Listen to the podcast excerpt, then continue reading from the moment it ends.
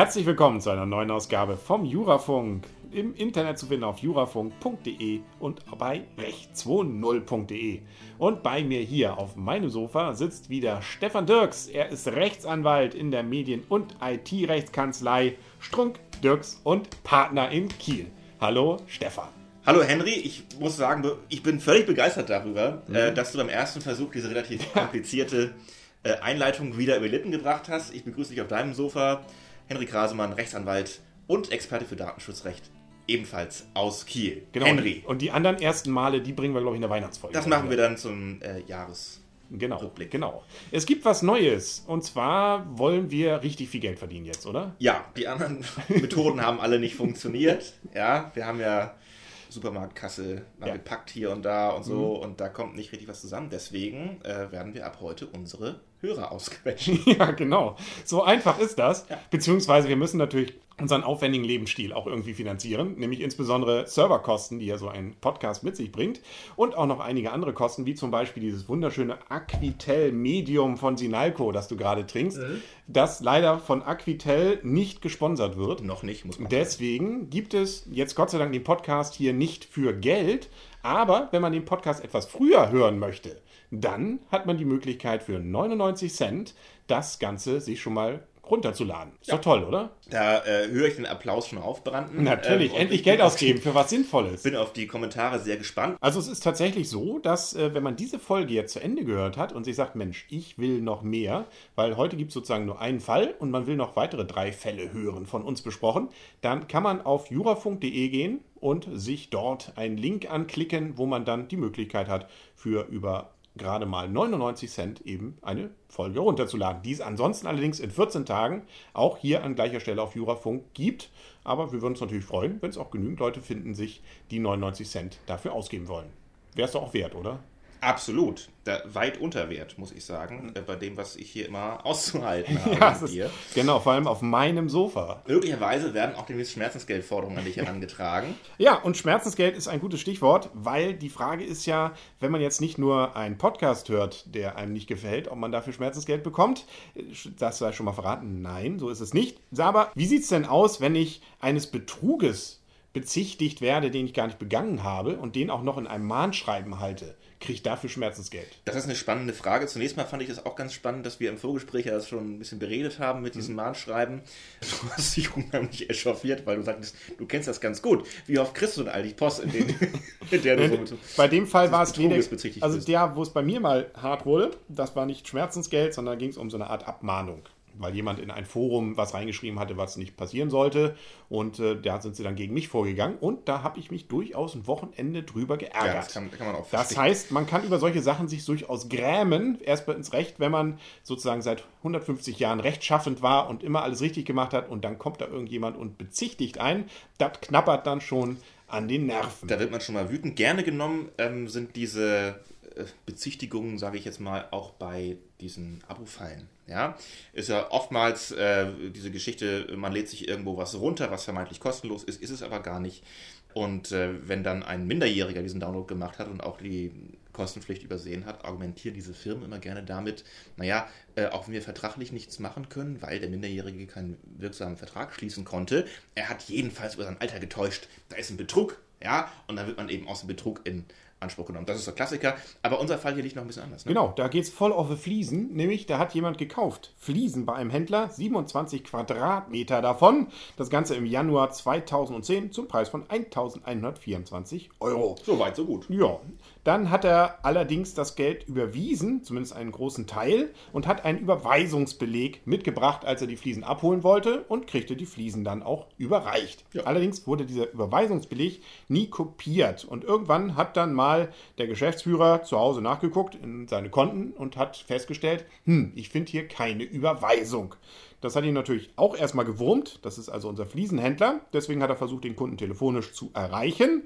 Und da ging leider keiner ran. Und da hat es dann so in ihm gebrodelt, dass er einen Brief geschrieben hat, in dem er ihm vorwarf, dem Fliesenkäufer, dass er hier mit gefälschten Überweisungsträgern gearbeitet habe und sich die Fliesen damit erschlichen habe. Außerdem drohte er dem Fliesenkäufer eine Strafanzeige an. Also zum Sachverhalt ganz kurz nochmal uns klarzustellen, der hat das nirgendwo hingeschrieben in so so ein öffentliches Forum oder an so ein Litfaßsäule angeschlagen, das ist ein Betrüger oder so, sondern es ging nur um die Mahnung. Ja? Richtig, ja. vollkommen richtig. Das Ganze äh, klärte sich dann auch irgendwann auf und unser Fliesenverkäufer hat sich dann auch entschuldigt, aber unser Fliesenkäufer, der ja des Betruges da ähm, bezichtigt wurde, der war damit nicht einverstanden. Das reichte ihm nicht, er wollte nämlich Schmerzensgeld. Er sollte sogar von dem Fliesenverkäufer noch einen großzügig gefüllten Geschenkkorb bekommen. Nö, also er wollte hier Schmerzensgeld und zwar in Höhe von 1000 Euro. So nicht. Dazu sollte man rechtlich vielleicht erwähnen, dass dem deutschen Recht ja dieser immaterielle Schadensersatz noch gar nicht so lange ein Begriff ist, sage ich jetzt mal. Ja, also äh, bis vor einiger Zeit gab es das nur in ganz krassen Ausnahmefällen. Äh, Im Deliktsrecht, zumindest auch in der Höhe, dann immer sehr begrenzt. Inzwischen ist es ein bisschen anders. Seit der Schuldrechtsreform ist es auch ist der immaterielle Schaden ein ganz allgemeiner Anspruch, ist deswegen auch ganz vorne im BGB inzwischen geregelt, in 253 Absatz 2. Ähm, die Frage ist, bevor wir uns hier über die Art des Schadens äh, unterhalten, natürlich erstmal, woraus soll denn dieser Anspruch entstehen? Ja, da gibt es ja mehrere Möglichkeiten. Und die, um die es hier geht, die findet sich im BGB. Ja. Und zwar wo? 823, die Norm, die man sehr früh im Studium schon um die Ohren gehauen, kriege ich fast gesagt. Also die zentrale Schadensersatznorm aus dem Deliktsrecht. Persönlichkeitsrechtsverletzung wird da zum Beispiel genannt als eine äh, Voraussetzung des Anspruchs oder eben auch in Absatz 2 der Verstoß gegen verschiedene Schutzgesetze, also Schutze, Schutzgesetze zum Schutz der Ehre zum Beispiel, ja, also mhm. Verleumdung, Beleidigung, äh, möglicherweise auch andere, nämlich Nötigung. Wie hat das das Gericht hier denn gesehen? Ja, mit Ehrenverletzung und ähnlichem hat er natürlich auch hantiert. Und äh, man kann erstmal festhalten, auch was du ja schon sagtest, im deutschen Recht ist alles doch noch ein bisschen anders als zum Beispiel jetzt im amerikanischen. Schon mit der Höhe des Schmerzensgeldes kann man drüber streiten, ob sowas überhaupt hier möglich ist, äh, weil also in Amerika hat man ja immer noch diese Idee mit dahinter, der, der da welche Schmerzen verursacht hat, soll bitte schön auch sozusagen bluten dafür, er soll mitleiden, dass er das getan hat. Da ist noch so ein Bestrafungsgedanke. Hier bei uns ist es eher, dass man äh, versuchen will, einen Ausgleich zu schaffen. Deswegen darf man eben hier, gerade wenn auch so auch mal amerikanische Stars hier wegen, wegen irgendwelcher Verletzungen ihres Abbildes oder ähnliches klagen auf Schmerzensgeld, die verlangen dann meistens horrende Summen, die es hier in Deutschland auf jeden Fall sehr selten nur gibt. Einige haben allerdings auch schon was bekommen. Das als Vorrede. Das, was hier dann tatsächlich ausgeurteilt war, soweit sei schon mal vorausgegriffen, es gab kein Schmerzensgeld. Und da kommt einmal hinein das, was du schon sagtest, nämlich das Ganze passierte nicht in der Öffentlichkeit, nicht an der Litfaßsäule, sondern es passierte im Persönlichen, sozusagen er hat einen Brief geschrieben hier unser Fliesenverkäufer. Und zum Zweiten war der Fliesenverkäufer auch der festen Überzeugung, dass das, was er da schrieb, auch richtig war. Dass nämlich tatsächlich hier nicht bezahlt worden sei, dass hier gegebenenfalls was gefälscht worden sei und dass damit ein Betrug vorliegen könnte. Das heißt, er hat also nicht mit irgendwelchen Ehrverletzungsabsichten hier gehandelt und hat auch in dem Schreiben ansonsten keine Beleidigungen oder Schmähkritiken vorgenommen, sondern eben das gestellt, dargestellt, wie sie es nach seiner vermeintlichen Faktenlage, die sich ja nachher dann nur als falsch herausgestellt hat, dann ähm, auch ähm, offenbaren würde. Und es würde zum Beispiel auch keine Nötigung darstellen, wenn man eine Strafanzeige androht in so einem Fall, weil das wäre, wenn es denn tatsächlich so gewesen wäre, völlig legitim gewesen. Dazu muss man natürlich eins, äh, eins sagen. Strafanzeige heißt ja, dass man den Sachverhalt so, so zur Kenntnis gibt, wie er einen sich selbst darstellt und dann zur Polizei geht oder zur Staatsanwaltschaft. Die Frage ist hier Verschulden. Ne?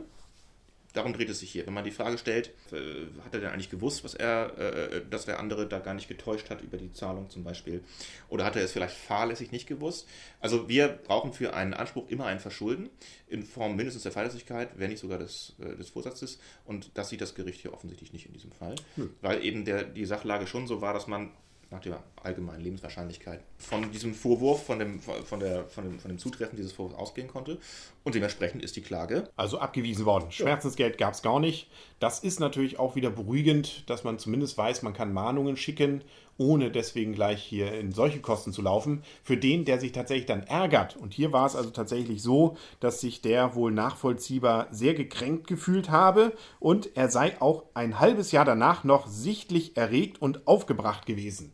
So hat es das Gericht festgestellt. Das heißt also, ja, für den ist es natürlich dann bedauerlich, aber das ist eben, wenn du so willst, allgemeines Lebensrisiko. Was allerdings nicht heißt, dass man wieder besseres Wissen andere Menschen Genau. wegen Dingen verdächtigen darf und erst recht und schon gar nicht darf man wieder besseres Wissen Strafanzeigen erstatten. Das ist eine eigene Straftat, ja, falsche Verdächtigung. Also tun Sie das nicht. Nein, tun Sie dann wird es teuer und das auch zu Recht. Gut, genug der kostenlosen Ja, Rechtsberatung. und wenn Sie jetzt erwarten, dass noch weitere Fälle von uns hier so nett besprochen werden, dann sind Sie fast richtig, weil diese Folge ist zwar hier zu Ende, aber Sie haben ja die Möglichkeit, wir haben es gerade eben erwähnt, auf jurafunk.de zu gehen, auf einen Link zu klicken und sich dann für 99 Cent eine neue Folge, die dann unter anderem folgende Themen behandelt, runterzuladen. Da wird nämlich sein, was haben wir, Stefan? Die wettbewerbsrechtliche Zulässigkeit des Facebook Like-Buttons, eine Entscheidung des Landgerichts Berlin aus der Mhm. letzten Woche. Ganz zauberhaft. Ja. Dann haben wir Zum äh, Beispiel eine Blutentnahme, die kein Beweisverwertungsverbot vielleicht zur Folge hat. Das ist eine Entscheidung sogar, man höre und staune, vom Bundesverfassungsgericht. Und schließlich die, soweit ersichtlich, erste Entscheidung in Sachen Google Street View, die das Kammergericht letzte Woche ebenfalls getroffen hat. Und zwar das Kammergericht Berlin. Allerdings gibt es auch überhaupt eins. Und das ist das in Berlin. Ja. Berlin, genau. Wir fahren nach Berlin und Sie hoffentlich klicken auf die 99-Cent-Möglichkeit. Wir würden uns freuen. Und dann hören wir uns ja gleich schon wieder. Oder ansonsten in 14 Tagen. Mein Name ist Henrik Rasemann Und ich bin Stefan Dirks. und tschüss.